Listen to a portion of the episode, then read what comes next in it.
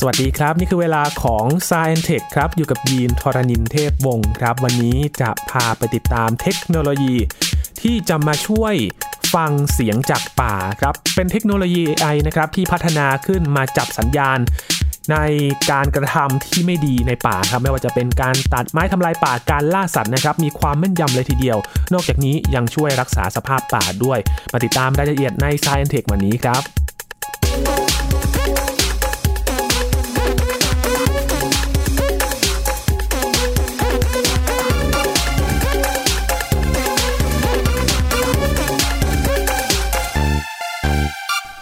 ปัญหาการลักลอบตัดไม้ทำลายป่ารวมถึงการลักลอบเข้าไปล่าสัตว์นี้เป็นปัญหาที่ทั่วประเทศและก็ทั่วโลกเผชิญนะครับมีทั้งเอาสัตว์ไปค้าขายกันบ้างเป็นสัตว์ที่เอาไปค้าขายผิดกฎหมายนะครับหรือว่าการเข้าไปตัดไม้โดยไม่ได้รับอนุญาตข่าวหนึ่งที่น่าตกใจก็คือไปที่ทวีปอเมริกาใต้นะครับในแถบป่า Amazon ที่ถูกตัดไม้แล้วก็ลักลอบไปทำพื้นที่การเกษตรต่างๆมากมายจนนักวิทยาศาสตร์ก็เป็นห่วงครับว่าพื้นที่ปอดของโลกจะหายไปแล้วก็จะเกิดสภาวะอากาศที่รุนแรงเพราะว่าพื้นที่ป่าไม้มีไม่เพียงพอแล้วส่งผลต่อสภาพอากาศด้วยนะครับมีเทคโนโลยี เอ ไอ เข้ามาช่วยครับองค์กรหนึ่งที่ชื่อว่า Rainforest Connection เขาพัฒนา เอ ไอ ที่จะมาช่วยบันทึกเสียงจากป่ามาจับสัญญาณการกระทำเหล่านี้แหละครับแล้วก็ส่งสัญญาณแจ้งเตือนค่อนข้างแม่นยำพอสมควรเลยครับมารู้จักระบบนี้นะครับทาง Rainforest Connection เขาพัฒนาระบบอย่างไรบ้างคุยกับอาจารย์พงศกรสายเพชรนะครับสวัสดีครับอาจารย์ครับสวัสดีครับคุณยินครับสวัสดีครับท่านผู้ฟังครับก่อนอื่นนะครับพอฟังจากข่าวนี้เรื่องนี้ที่ Rainforest พัฒนาขึ้นมานะครับอาจารย์ถ้านำมาใช้ในป่าต่างๆโดยเฉพาะประเทศไทยน่าจะมีประโยชน์พอสมควรเลยนะครับน่าสนใจมากครับสิ่งที่เขาพยายามทำก็คือเอาอุปกรณ์อิเล็กทรอนิกส์เข้าไปฟังเสียงต่างๆนะครับแล้วก็เริ่มเนี่ยคือเอาโทรศัพท์มือถือทั้งหลายที่คนไม่ใช้แล้วคือโทรศัพท์มือถือเนี่ยมันเป็นของวิเศษอย่างหนึ่งของโลกเลยเนาะมันใช้ไฟนิดหน่อยแล้วก็สามารถมีเซ็นเซอร์อะไรต่างๆเต็มไปหมดเลยรวมถึงเซ็นเซอร์เสียงแล้วก็ใช้ไฟฟ้านิดหน่อยเนี่ยเอาสามารถเอาไฟจากแสงอาทิตย์มาป้อนให้ได้ถ้ามีวิธีส่งสัญญาณออกมาถ้ามีสถานีรับสัญญาณโทรศัพท์แถวๆนั้นที่ใกล้พอมันก็สามารถจะฟังเสียงต่างๆในป่าได้ตลอดเวลาแล้วก็จะสามารถจะส่งสัญญาณมาถ้าเกิดมีเสียงประหลาดหรือว่าจะส่งเสียงออกมาตลอดเวลาเลยก็ได้นะอันนี้ก็เลยเป็นไอเดียที่ว่าผู้ก่อตั้งของ Rainforest Connection เนี่ยซึ่งเป็นองค์กรไม่หวังกำไรเนี่ยเขาทำมาร่วมๆสิบปีแล้วนะครับ mm-hmm. จุดเริ่มต้นก็คือเขาก็เป็นนักท่องเที่ยวนะแล้วก็ไปในป่าไปที่อินโดนีเซียแล้วก็พูดคุยอะไรต่างๆไปแล้วก็มีการอัดเสียงแล้วก็คุยกับเจ้าหน้าที่ป่าไม้อะซึ่งเจ้าหน้าที่ป่าไม้นี่ก็มีหน้าที่หลายอย่างเลยนะคือ mm-hmm. เขาจะต้องคอยดูแลคนที่มาดูป่าใช่ไหม มานักท่องเที่ยวแล้วก็ต้องคอยป้องกันไม่ให้เกิดมีการตัดไม้ทำลายป่าผิดกฎหมายทั้งหลายด้วยนะแล้วก็มีการอนุรักษ์ว่าห้ามสัตว์ต่างๆห้ามพลานมาไล่ล่าสัตว์ต่างๆที่อนุรักษ์ไว้เพราะฉะนั้นคนไม่กี่คนเนี่ยเจ้าหน้าที่ไม่กี่คนก็ต้องทำหน้าที่หลายอย่างเลยนะอาจจะไม่ทั่วถึงแล้วก็ไม่เพียงพอที่จะดูแลป่าทั้งหมดใช่ใช่โดยเฉพาะไอ้ป่าที่เราพูดถึงเนี่ยคือเขาเรียก rainforest หรือป่าชื้นป่าฝนป่าดงดิบนะเพราะฉะนั้นมันมันมีต้นไม้แน่นไปหมดเลยอ่ะคือถ้าเกิดไปมองหรือเดินเงี้ยมันอาจจะมองล่วงไปข้างหน้าได้สักสิบ สิบเมตรยี่สิบเมตรก็หมดแล้วมองไม่เห็นแล้วใช่ไหมทุกอย่างมันแน่นไปหมดแต่ว่าในป่ายังมีเสียงอะไรเต็มไปหมดเลยเสียงดังตลอดเวลาจากสัตว์ทั้งหลายนะเพราะฉะนั้นผู้ก่อตั้ง Rainforest Connection เนี่ยเข้าไปไปท่องเที่ยวแล้วพูดคุยมีการอัดเสียงโทรศัพท์ต่างๆแล้วพบว่าไอ้เสียงที่อัดมาเนี่ยพอมาฟังดีๆมันมีเสียงเลื่อยไฟฟ้าด้วย นะ mm. เสียงเลื่อยไฟฟ้าเสียงเลื่อยไฟฟ้าก็คือเลื่อยตัดไม้ทำลายป่านั่นเองแต่ว่าตอนที่เขาอยู่ในป่าแล้วพูดคุยกับเจ้าหน้าที่ทั้งหลายเนี่ยไม่มีใครสังเกตไม่มีใครสังเกตพอเอาเอาเสียงนี้ไปให้ฟังกันรู้ก็เลยรู้ว่าเออมันมีการตัดไม้ทำลายป่าไม่ห่างจากนี้เท่าไหร่แล้วพอตั้งใจฟังก็เลยตามได้แล้วก็แบบไปไล่หรือจับได้ว่าห้ามมาตัดไม้ทำลายป่าแถวนี้เขาก็เลยมีไอเดียละโอเคทีนี้ถ้าเกิดทำให้ระบบนี้เป็นระบบที่แบบว่ามันอัตโนมัติล่ะให้แบบว่ามันอยู่ได้ทั่วไปหมดเลยไปวางที่ไหนก็ได้เงี้ยมันก็จะดีขึ้นเยอะเลยสามารถฟังเสียงว่าตอนนี้เสียงปกติเป็นอย่างนี้แล้วมันมีเสียงพวก เลื่อยไฟฟ้าเสียงมอเตอร์ไซค์เสียงรถกระบะอะไรหรือเปล่าซึ่งเป็นเสียงเหล่านี้มันเป็นเสียงที่บ่งบอกถึงการบุกรุกป่านะไอเดียก็คือเอาโทรศัพท์มือถือที่ไม่ใช้แล้วมาแล้วก็มาจะอยู่ในต่อสร้างกล่องกันน้ำต่อกับโซลาร์เซลล์แล้วก็ไปวางไว้ในต้นไม้สูงๆให้มันได้รับแสงมากเพียงพอเวอร์ชันแรกก็แบบว่าทางตัวด้วยนะมีการทำให้ดูเหมือนแบบเหมือนใบไม้อะไรบางอย่างเขียวๆด้วยเพื่อให้มันกลมกลืนไปกับป่าเลยนะตอนนี้ที่ใช้เนี่ยก็คือใช้ได้ตามบริเวณขอบขอบป่าชายป่าที่ไม่ห่างลึกเกินไปนักที่แบบสัญญาณมือถือยังเข้าไปถึงปรากฏว่าสัญญาณมือถือมันก็เข้าไปลึกเหมือนกันเป็นหลักสิบกิโลเหมือนกันแล้วก็อีกอย่างนึงสิ่งที่พบก็คือถ้าเกิดสามารถฟังเสียงรอบๆป่าได้เนี่ยไม่ต้องลึกมากเนี่ยรอบๆอยู่เนี่ยมันก็ใช้ได้พอสมควรแล้วเพราะว่าผู้ที่ไปบุกรุกป่าทั้งหลายเนี่ยมันต้องเข้าตามจากชายป่าเข้าไปในป่าลึกอยู่แล้วมันไม่ต้องผ่านขบวนการตรงนี้มันได้ได้ยินเสียงตรวจจับได้แถวๆนี้อยู่แล้วอันนี้เป็นขั้นตอนที่ทำอยู่ได้ตอนนี้นะครับพูดถึงโทรศัพท์มือถือไม่ใช้แล้วมาใช้นี่น่าจะได้หลายเครื่องเลยนะครับอาจารย์เพราะว่าแต่ละคนนี่ก็เปลี่ยนมือถือบางคนเนี่ยโอ้ปีหนึ่งรุ่นหนึ่งก็มีสองปีรุ่นหนึ่งก็มีน่าจะใช้ประโยชน์ได้เยอะพอสมควรเลยครับใช่ครับใช่ก็ประมาณปีหนึ่งก็จะมีโทรศัพท์ถูกทิ้งแบบร้อยล้านร้อยล้านอันใช่ไหมมันเหลือเฟือมากๆนะเพราะฉะนั้นถ้ามีใครสนใจเข้าไปดูที่เว็บไซต์เขาได้ Rainforest Connection เนี่ยเขามีลิงก์ที่แบบว่าเราช่วยเหลืออะไรไปหรือมีไอเดียเพิ่มเติมหรืออาจจะไปคุยติดต่อว่าอยากจะมามอนิเตอร์อะไรแถวบ้านเราไหมอะไรอย่างเงี้ยอาจจะร่วมมือกันได้อยู่แล้วนะครับสิ่งที่เขาพยายามทำเนี่ยคือนอกจากทำไมถึงจะว่าไปป้องกันการทำลายป่าล่าสัตว์ทั้งหลายปรากฏว่าไอ้การทำลายป่าเนี่ยการตัดไม้ส่วนใหญ่ประมาณ เก้าสิบเปอร์เซ็นต์ ในโลกอ่ะเป็นเป็นการตัดไม้ที่ผิดกฎหมายคืออยู่ไปบุกรุกและทำลายเลยเพราะฉะนั้นไอ้การที่ทำลายต้นไม้เขียวๆเต็มไปหมดเนี่ยปริมาณเยอะอย่างนี้เนี่ยโดยไม่ได้วางแผนก่อนเนี่ยมันมีผลต่อการปลดปล่อยคาร์บอนเข้าไปในชั้นบรรยากาศคาร์บอนไดออกไซด์ทั้งหลายถ้าเกิดประมาณดูเนี่ยมันประมาณมากกว่าปริมาณคาร์บอนไดออกไซด์ที่ใช้ในอุตสาหกรรมการขนส่งทั้งหมดด้วยซ้ำนะที่เราพูดคุยกันว่าเราจะเปลี่ยนรถจากรถน้ำมันเป็นรถไฟฟ้าต่างๆเนี่ยรวมๆๆกันทั้งหมดถ้าทุกอย่างไม่เผาน้ำมันแล้วเนี่ยก็ยังไม่เท่ากับการตัดไม้ทำลายป่าต่อปีนะครับเพราะฉะนั้นถ้าเกิดลดส่วนนี้ได้ปุ๊บเนี่ยนอกจากจะช่วยให้มีสิ่งมีชีวิตที่หลากหลายอยู่ในป่าแล้วเรายังช่วยตัวเราเองด้วยแก้ปัญหาโลกร้อนไปได้ชะลออากาศแปรปรวนไปได้ก็เลยเป็นหนึ่งอันที่เราควรจะทำมันไม่ยากนักไม่ยากนักแล้วก็สิ่งที่ทำเนี่ยรุ่นแรกเนี่ยคือเป็นโทรศัพท์ติดโซลาร์เซลล์ใช่ไหมครับถ้าเกิดได้ยินเสียงมีโปรแกรมเล็กๆถ้าเกิดได้ยินเสียงประหลาดที่โปรแกรมไว้มันจะส่ง เอส เอ็ม เอส มาบอกตำแหน่งของมันได้ยินตรงไหนแล้วก็ส่งมาให้เจ้าหน้าที่แล้วเจ้าหน้าที่ก็เข้าไปดูเขาบอกว่าครั้งแรกที่ทดลองเนี่ยก็เจอคนตัดไม้ทำลายป่าเลยคือได้ยินวันที่สองที่ลงไปเนี่ยทดลองใช้ได้เลยก็เจอแล้วครับแสดงว่า เอ ไอ เนี่ยมันต้องไปเรียนเรียนรู้ก่อนว่าเสียงไหนเป็นเสียงตัดไม้ใช่ไหมครับอาจารย์ต้องโปรแกรมมาก่อนใช่ครับคือรุ่นรุ่นแรกนี่ยังไม่ค่อย เอ ไอ อะไรด้วยซ้ำ oh. รุ่นแรกนี่คือรุ่นแรกนี่คือแบบเอาแค่เสียงที่มีลักษณะแบบว่าความถี่ประมาณช่วงหนึ่งอืดแล้วมันก็ส่งเสียงให้ให้คนฟัง hmm. นะก็คนช่วยฟังให้นี่มันใช่เลื่อยตัดไม้หรือเปล่า oh. ถ้าใช่ก็รู้รู้ก็คนก็ไปดูนะครับอ่าอันนี้คือรุ่นแรกๆ oh. แต่ว่ารุ่นต่อมาที่เขาทำเนี่ยคือ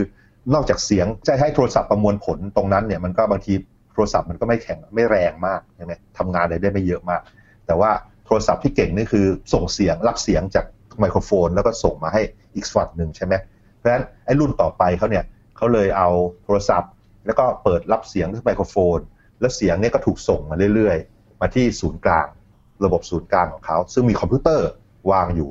ไอ้คลื่นเสียงที่ส่งมาเนี่ยปุ๊บก็จะแปลงให้เป็นรูปแบบก็เรียกสเปกโทรแกรมคือเสียงว่ามีความถี่อะไรบ้างปริมาณเท่าไหร่นะแล้วก็ส่งไปเรื่อยๆๆแล้วก็เอาโปรแกรมคอมพิวเตอร์ที่แบบถูกฝึกมาให้รับข้อมูลสเปกโทรแกรมนี่แล้วบอกได้ว่าเสียงนี้มาจากอะไรบ้างเสียงนี้มาจากรถเสียงนี้มาจากมอเตอร์ไซค์เสียงนี้มาจากเลื่อยอะไรเงี้ยคือก็มีการเทรนพวกนี้อันนี้ก็คือเป็นตัวการประมวลผลที่ส่วนกลางและอันนี้คือรุ่นต่อมาอันนี้ก็เป็น เอ ไอ ระดับหนึ่ง เอ ไอ ที่แบบว่าดูคลื่นเสียงที่ส่งมาจากที่ต่างๆจากไมโครโฟนต่างๆจากสถานีที่มีโทรศัพท์ทั้งหลายเนี่ยที่วางไว้ที่ต่างๆมาประมวลว่ามันมีเสียงอะไรประหลาดแถวไหนอันนี้ก็เป็น เอ ไอ ระดับหนึ่งนะครับ ระดับต่อไปที่เขากำลังทำอยู่เนี่ยก็คือไม่ได้ฟังเฉพาะเสียงที่เกิดขึ้นตอนนั้นเขาปรากฏว่าเขาจะฟังเสียงตลอดเวลาเสียงในป่ามันก็มีเสียงผสมกันเยอะแยะเต็มไปหมดใช่ไหมครับจากเสียงจากสิงสาราสัตว์ทั้งหลายมันจะเป็นเสียงแบ็กกราวด์ไปเรื่อยๆอย่างนี้อย่างนี้เขาเอาระบบ เอ ไอ ซึ่งคนไม่ต้องไปบอกไม่ต้องสอนอะไรเลยให้มันนั่งฟังเสียงแล้วก็พยายามสังเกตว่าไอ้รูปแบบเสียงเนี่ยมีอะไรเปลี่ยนแปลงไปจากปกติหรือเปล่าเปลี่ยนแปลงผิดปกติหรือเปล่าสิ่งที่เขาสงสัยคือก่อนที่คนจะเริ่มตัดไม้ทำลายป่าเนี่ยตอนที่มีการเคลื่อนย้ายเครื่องมือหรือว่าต่างๆเดินเข้าไปหรือว่าไปสำรวจมีส่งแมวมองเข้าไปดูสถานที่ว่าจะตัดไม้ทำลายป่าที่ไหนเนี่ยแค่ส่วนนั้นเนี่ยมันสามารถจะทำให้รบกวนสัตว์แถวๆนั้นได้เช่นลิงมันสมมติลิงอยู่แถวๆนั้นลิงชะนีอยู่แถวๆนั้นแล้วแบบมีเห็นคนเข้าไปอย่างเงี้ยมันก็จะมีเสียงประหลาดๆอาจจะส่งสัญญาณอะไรที่แบบไม่เหมือนปกติหรือเงียบผิดปกติอะไรอย่างนี้ปรากฏว่าให้ เอ ไอ ดูว่าเกิดอะไรผิดปกติไหมแล้วก็ให้ส่งสัญญาณว่าเออมันอาจจะมีอะไรผิดปกติในนี้นะให้ช่วยเช็คดูแล้วจากข้อมูลที่เก็บมาหลายๆปีเนี่ยก็พบว่าเวลา เอ ไอ บอกว่ามีอะไรผิดปกติมันก็มีอะไรน่าสนใจผิดปกติจริงๆถึง เก้าสิบหกเปอร์เซ็นต์ นะมันก็เลยโอเคมันเริ่มใช้ได้ดีคือมันมันเป็นการทำนายว่าจะมีเกิดเหตุเกิดขบวนการตัดไม้ทำลายป่าได้นะเนี่ยคือคือถ้าเกิดมันมีคนมานั่งดูมานั่งมามาสำรวจอะไรอย่างเงี้ยสัตว์ก็จะปฏิบัติตัวต่างจากเดิมไปแล้วแล้วก็เราสามารถรู้ได้จากเสียงต่างๆเสียงแบ็คกราวด์ทั้งหลายที่สัตว์สร้างอยู่เนี่ยทุกวันในป่านี่แหละแล้วก็เลยช่วยได้ว่าเอาไปช่วยทำนายว่าให้เตรียมตัวไว้ว่าจะมีการตัดไม้ทำลายป่าแถวๆนั้นแล้วอันนี้ก็เป็นอีกระดับขั้นตอนหนึ่งครับเขาทำงานร่วมกับฮิตาชินะฮิตาชิก็มีส่วนหนึ่งที่ทำ เอ ไอ เรื่องนี้ถ้าเกิดจะค้นหาเพิ่มเติมนะครับข้อมูลอันนี้เขาเรียกว่า Bioacoustic Signature Bioacoustic Signature นะก็คือแบบเหมือนลายเซ็นเสียง เสียงที่แบบเป็นแบ็คกราวด์ของป่าเนี่ยก็ลองไปดูว่าเขาวิจัยอะไรเพิ่มเติมอย่างไรคือเขาดูว่าถ้าเกิด Signature มันเปลี่ยนไปเสียงมันเปลี่ยนไปปุ๊บเฮ้ยมีอะไรผิดปกติแล้วล่ะเตรียมได้เลยเตรียมไปดูได้น่าทึ่งมากนะครับแล้วก็เป็นเทคโนโลยีที่ไฮเทคแล้วก็น่าจะตอบโจทย์ถึงปัญหาที่เราเผชิญอยู่ตอนนี้เลยนะครับอาจารย์ใช่ครับใช่ก็นั่นแหละครับเราก็มีปัญหาเรื่องดูแลสถานที่นะดูแลป่าดูแลพื้นที่เยอะเนี่ยคนไม่พออย่างเงี้ยก็ต้องใช้เครื่องมือเหล่านี้ช่วยในประเทศเราก็ได้ใช้ได้หลายแห่งนะเช่นการเผาป่าเผาอะไรในภาคเหนืออะไรเนี่ยไฟป่าเนี่ยเซ็นเซอร์ทั้งหลายมันสามารถวัดได้แต่เสียงเสียงจากไฟปะทุก็ได้หรือวัดอุณหภูมิต่างๆเนี่ยมันน่าจะได้คือถ้าเกิดเราได้ต่อยอดได้เหมือนกันอาจจะติดต่อเข้าไปแล้วก็ทำงานร่วมกับเขาหรือว่าดัดแปลงสิ่งต่างๆเรียนรู้แล้วก็ทำโปรเจกต์แถวนี้ก็ได้ครับทีนี้ครับอาจารย์ไอ้ตัวนี้เนี่ยมันเหมือนจะต้องใช้สัญญาณโทรศัพท์เข้ามาช่วยนะครับแล้วถ้าเข้าไปในป่าลึกๆเนี่ยมันจะเป็นปัญหาไหมล่ะครับอาจารย์ในเมื่อสัญญาณมันไม่ถึงเราจะต้องขยายสัญญาณไหมครับคือตอนแรกมันมีปัญหาคือว่าถ้าเกิดเอาไอ้ตัวนี้นะไปอยู่ในต้นไม้แต่ไม่ใช่อยู่ส่วนส่วนหลังคาป่า คืออยู่ในใต้ร่มเงาของต้นไม้เนี่ยสัญญาณโทรศัพท์เนี่ยมันก็จะถูกดูดซับดูดกลืนโดยใบไม้โดยน้ำต่างๆในต้นไม้ yeah. มันก็จะต้องมีเสาสัญญาณรับส่งที่อยู่ไม่ห่างมากเกินไปแต่ว่าอย่างที่บอกคือตอนแรกคือบอกว่าสำหรับการแก้ปัญหาเบื้องต้นเนี่ยมันโอเคโอเคในเชิงที่ว่าอยู่แค่ชายป่าแล้วก็มีสัญญาณมากพอก็พอได้เหมือนกับสร้างรั้วรอบป่านั่นเองอันนี้แบบหนึ่งแต่ว่าสำหรับการทำอีกระดับหนึ่งคือเข้าไปลึกเข้าไปอีกปรากฏว่าถ้าเกิดเอาทั้งระบบเนี่ยอยู่เหนือเหนือต้นไม้เลยอยู่แบบว่าภาษาอังกฤษก็เรียก canopy หรือว่าเป็นหลังคาของต้นไม้ที่มันเกิดจากใบไม้เรียงๆกันเต็มไปหมดเนี่ยถ้าวางไว้บนข้างบนสุดเนี่ยมันก็ไม่มีอะไรที่แบบมามาดูดซับสัญญาณมันก็รับสัญญาณจากไกลๆได้ขึ้นอีกคือถ้าเกิดมีสถานีนอกป่าแล้วก็ห่างไปสักยี่สิบกิโลเมตรอย่างเงี้ยมันก็อาจจะพอคุยกันได้อยู่รู้เรื่องได้นะครับแต่ถ้าลึกไปกว่านั้นเนี่ยก็ยากแล้วใช่ไหมมันจะส่งกันลำบากแล้วแต่ว่าก็มีไอเดียที่แบบว่ามีการเสนอแบบว่าเนื่องจากตอนนี้มีเทคโนโลยีอินเทอร์เน็ตต่างๆอาจจะส่งผ่านสัญญาณดาวเทียมได้นะครับเช่น Starlink อย่างเงี้ยคือ Starlink นี่เป็นอันแรกที่ทำก็อาจจะมีอันอื่นๆทำต่อด้วยของเจ้าของ Amazon อะไรเขาก็คิดๆอยู่ทำๆอยู่เพราะฉะนั้นในอนาคตอันไม่ไกลเนี่ยเข้าใจว่าทุกแห่งบนโลกมันน่าจะเข้าถึงอินเทอร์เน็ตได้อุปกรณ์อย่างนี้ก็อาจจะสามารถติดตั้งจานรับสัญญาณดาวเทียมอินเทอร์เน็ตไปด้วยเลยแล้วก็ไปวางในที่ต่างๆได้เลยพอถึงระดับนั้นปุ๊บก็ใช้ไฟฟ้าจากแสงอาทิตย์ แล้วก็ใช้อินเทอร์เน็ตในอวกาศจากดาวเทียมคราวนี้ถ้าทำอย่างนั้นปุ๊บในอนาคตมันก็จะไม่น่าจะมีข้อจำกัดอะไรแล้วเอาไปวางในที่ต่างๆแล้วก็คอยส่งสัญญาณออกมาเลยนะครับอีกไอเดียหนึ่งคือมีไอ้ระบบนี้มากพอแล้วก็ทำการส่งข้อมูลกันเป็นเรียกว่า mesh มันแบบว่าทำแต่ละตัวเป็นสถานีรับส่งให้อีกตัวหนึ่งคือมันส่งต่อเนื่องกันไปส่งเป็นทอดๆทอดๆกันไปอันนี้ก็เป็นอีกแบบหนึ่งเป็นอีกระบบที่ว่าแต่ละตัวไม่จำเป็นต้องต่อกับส่วนกลางโดยตรงแค่ว่าถ้าเกิดมันคุยกับตัวรอบๆมันได้ก็จะใช้ได้เหมือนกันอันนี้ก็พยายามมีการพัฒนาเพิ่มเติมครับนั่นแหละครับถ้าเกิดเข้าไปที่เว็บไซต์ Rainforest นะนะถ้ามีใครมีไอเดียพวกนี้หรือว่ามีวิธีจะ implement เนี่ยเขายินดีเขาต้องการทุกคนช่วยกันคือปัญหาที่เป็นปัญหาใหญ่ที่แบบทุกคนช่วยกันได้แล้วก็มันน่าจะทำแล้วมีผลกระทบได้เยอะน่าจะแก้ปัญหาอะไรได้เยอะพอสมควรเลยล่ะถ้าเกิดเราลดการทำลายป่าไปได้สักครึ่งหนึ่งอย่างเงี้ยใช่ไหมก็จะลดโลกร้อนไปได้เยอะเหมือนกันส่งผลต่อการเปลี่ยนแปลงเลยนะครับถ้าใครอยากเสนอก็สามารถ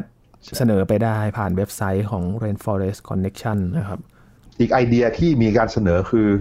มีการออโตเมตคือมีสเตชันไอ้พวกนี้ไอ้ส่วนเซ็นเซอร์ต่างๆที่วางไว้ในป่าทั้งหลายเนี่ยมันอาจจะพูดคุยกับโดรนอะไรต่างๆได้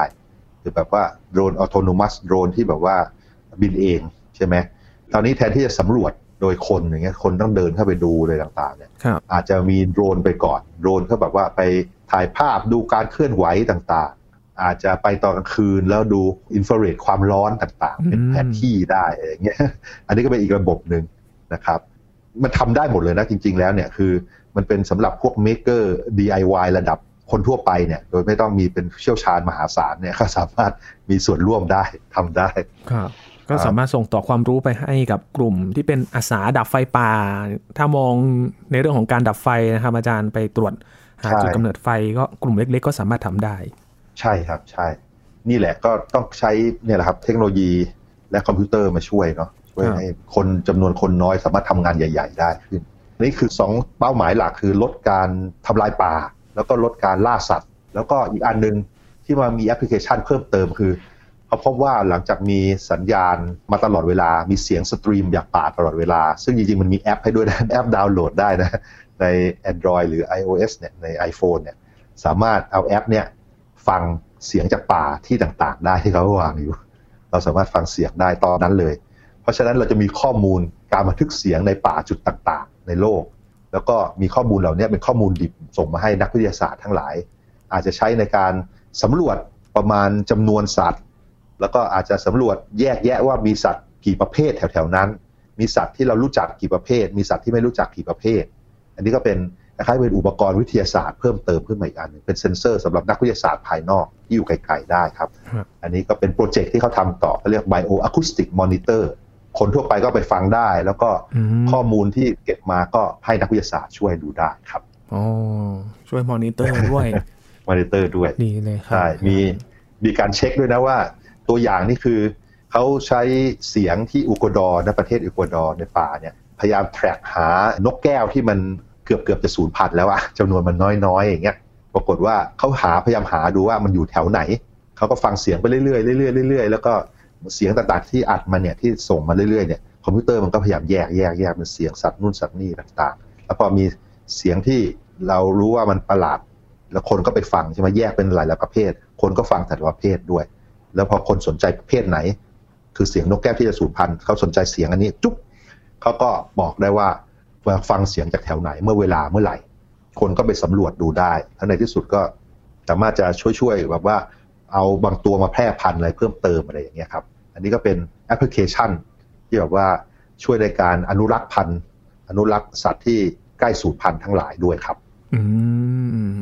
โอ้โหสามารถต่อยอดไปได้หลายทางเลยครับเพราะว่าเรื่องเกี่ยวกับป่าเนี่ยถือว่าเป็นหัวข้อที่กว้างมากๆแล้วมันมีปัญหาที่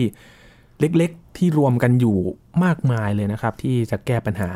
หวังว่าเทคโนโลยีนี้จะช่วยต่อยอดไปหลายๆด้านเลยนะครับใช่ครับใช่คือปัญหามันเป็นปัญหาใหญ่แล้วก็วิธีที่เราพยายามแก้อยู่ตอนนี้มันเหนื่อยมากแล้วก็ไม่ค่อยได้ผล ก็เลยต้องใช้ก็เลยต้องใช้เทคโนโลยีมากขึ้นเทคโนโลยีอันนี้ก็ไม่ใช่เทคโนโลยีแบบแพงหรือว่าแบบยุ่งยากซับซ้อนมากนะคือเราก็ใช้อุปกรณ์เหลือใช้นะทั้งโซลาร์เซลล์ที่เหลือมาจากการผลิตแล้วก็ โทรศัพท์มือถือที่คนไม่ใช้แล้วเพียงแต่ว่าเราลงโปรแกรมที่ถูกต้องมีระบบการส่งข้อมูลออกมาภายนอกมีคอมพิวเตอร์ที่คอยนั่งวิเคราะห์เสียงแล้วก็มีโปรแกรมโปรแกรมเมอร์ที่ช่วยเขียนโปรแกรมให้คอมพิวเตอร์มันเรียนรู้ เอ ไอ ต่างๆแยกแยกสัญญาณเป็นประเภทต่างๆเอาสัญญาณต่างๆมาประมวลกันว่ามันอาจจะเกิดอะไรประหลาดๆหรือเปล่าแล้วก็มีการเตือนคนแถวๆนั้นถ้าเกิดพบอะไรที่แบบว่ารู้ว่ามันไม่ใช่สิ่งปกติแน่นอนก็สามารถเตือนเจ้าหน้าที่ที่เกี่ยวข้องได้อย่างรวดเร็วนะครับนอกจากนี้ก็มีการประยุกต์ที่แบบว่าเอาข้อมูลดิบทั้งหลายที่ได้มาเยอะแยะมหาศาลซึ่งเมื่อก่อนไม่เคยมีเนี่ยเมื่อก่อนจะได้ข้อมูลเหล่านี้เราต้องเดินเข้าไปสำรวจแต่ละกลุ่มแต่ละกลุ่มใช่ไหมเข้าไปสำรวจไปนั่งตั้งแคมป์อะไรต่างๆแล้วต้องห้ามรบกวนสัตว์ด้วยเพราะว่าบางทีการที่นักวิทยาศาสตร์เข้าไปในป่าเงี้ยมันก็รบกวนสัตว์แถวนั้นใช่ไหมมันไม่เหมือนกับสิ่งที่เป็นอยู่ปกติในป่าถ้ามีเซ็นเซอร์ทิ้งไว้เฉยๆสัตว์มันก็แค่เคยชินไม่รู้จักแล้วว่ามันคืออะไรโดยเฉพาะไอ้เซ็นเซอร์นี่มันฟังเฉยๆไปเรื่อยๆก็ได้ข้อมูลแบบว่าสำหรับสัตว์และป่าที่ปกติที่บอกเวลาคนไม่ไปยุ่งด้วยแล้วเราก็เอาข้อมูลเหล่านี้มานั่งทำอะไรเพิ่มเติมต่อไปว่าเอาไงดีอืมครับแต่อีกอย่างหนึ่งที่น่าสนใจนะครับอาจารย์พอมีตัวที่ไปรับฟังเสียงอะไรอย่างเงี้ยมันต้องมีศูนย์ข้อมูลหรือเปล่าครับอาจารย์หรือว่าศูนย์ควบคุมที่จะคอยฟังเสียงต่างๆแบบนี้เนี่ยมันต้องพัฒนาไปในรูปแบบไหนครับอาจารย์จริงๆมันก็ต้องเป็นศูนย์คอมพิวเตอร์นะครับศูนย์คอมพิวเตอร์ที่รับข้อมูลมาแต่ข้อมูลเสียงเนี่ยมันไม่ได้เยอะมากมายคือสมมุติเซ็นเซอร์เนี่ยแต่ละอันมองว่าเป็นโทรศัพท์มือถือหนึ่งเครื่องก็ได้นะถ้าเกิดทั้งโลกนี้มีมีเซ็นเซอร์อย่างนี้ในที่สุดตอนนี้มันยังมีน้อยอยู่สมมุติในที่สุดมันมีล้านอันอย่างเงี้ยหนึ่งล้านตัวไปวางปุ๊บข้อมูลที่เกิดขึ้นเนี่ยมันยังน้อยกว่าเมืองเล็กๆเมืองหนึ่งเลยจริงไหมคืออย่างกรุงเทพอย่างเงี้ยมีโทรศัพท์มือถือเป็นสิบล้านอันใช่ไหม แล้วคนคนพูดคุยกันพร้อมๆกันก็เป็นหลักล้านสองล้านคนอ่ะใช่ไหมตลอดเวลาทุบๆๆไอเนี่ยไอระบบมอนิเตอร์เนี่ยมันก็จะมองดูแล้วมันก็ยังเล็กกว่าหนึ่งเมืองอาจจะแบบว่าเมืองต่างจังหวัดสักเมืองหนึ่งด้วยซ้ำคือถ้าเกิดได้มอนิเตอร์ทั้งโลกนะเพราะฉะนั้นไอ้ศูนย์ที่เกี่ยวข้องเนี่ยมันอาจจะเหมือนกับผู้ให้บริการโทรศัพท์ขนาดเล็กหนึ่งอันซึ่งตอนนี้มันก็ยังไม่ถึงระดับนั้นแต่ว่ามันกำลังเติบโตแล้วก็หวังว่าทุกคนจะช่วยกันแล้วก็อาจจะได้ทุนเพิ่มเติมจากมูลนิธิต่างๆที่เห็นความสำคัญด้วยนะแต่ว่าสิ่งสำคัญก็คือข้อมูลเหล่านี้พอได้มาเนี่ยเราจะเอายังไงกับมันดีเพราะว่าคือตอนนี้เนี่ยมันมีเทคนิค เอ ไอ ที่ว่าป้อนข้อมูลเยอะๆเข้าไปแล้วก็พบรูปแบบน่าสนใจออกมาอะไรเงี้ยเยอะมันก็ได้ผลดีพอสมควรมีความพูดว่าตอนนี้ deep learning อาจจะ solve everything ใช่ไหมเนี่ยก็คือจริงๆเป็นหัวข้อวิจัยได้เหมือนกันเอาข้อมูลต่างนี้เยอะๆต่างนี้ออกมาเสียงทั้งเนี่ยเหล่านี้แล้วก็ป้อนเข้าไปใน เอ ไอ ต่างๆแบบต่างๆเพื่อเช็คดูว่ามันมีอะไรน่าสนใจไหมสำหรับการประยุกต์ใช้ของเราแต่ละเรื่องแน่นอนตัวศูนย์และปริมาณคอมพิวเตอร์ก็ต้องเยอะพอสมควรในที่สุดก็ต้องใหญ่เยอะแต่ว่ามันไม่ได้ใหญ่ขนาดนั้นไม่ได้เยอะขนาดนั้นคือมันเป็นแค่ระดับเต็มที่ของมันก็คือแค่ระดับผู้ให้บริการโทรศัพท์ในจังหวัดเล็กๆหนึ่งจังหวัดอย่างเงี้ยนะอาจารย์ครับเราจะฝากความหวังกับเทคโนโลยีนี้ได้อย่างไรบ้างครับในการที่จะมาช่วยแก้ปัญหาในเรื่องป่าแล้วก็สิ่งแวดล้อมรวมถึงอาจจะโยงไปถึงสภาพภูมิอากาศได้ด้วยนะครับจะฝากความหวังยังไงดีครับคือมันช่วยให้เราสามารถได้ข้อมูลซึ่งเมื่อก่อนไม่มีมาก่อนนะครับคือเราได้ข้อมูลต่างๆเหล่านี้ข้อมูลเป็นพวกเสียงเป็นส่วนใหญ่ตอนนี้นะแต่ว่า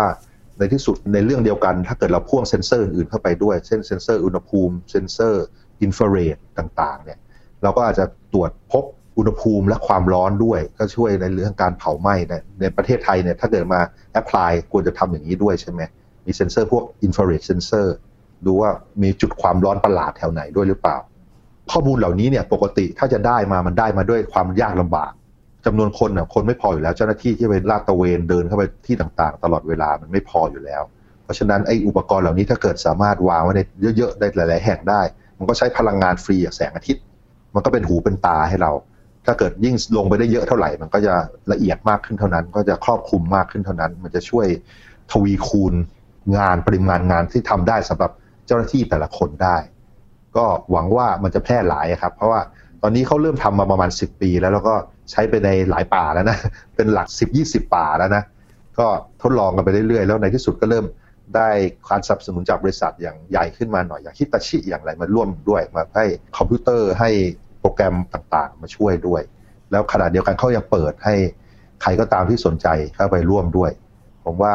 นักวิจัยจากประเทศเราอย่างเงี้ยก็น่าสนควรจะไปไปยุ่งเกี่ยวกับเขาได้เพราะมันมาใช้ในป่าบ้านเราด้วยก็ดีนะครับครับก็เป็นเทคโนโลยีที่น่าสนใจและน่าจะช่วยตอบโจทย์ในเรื่องของปัญหา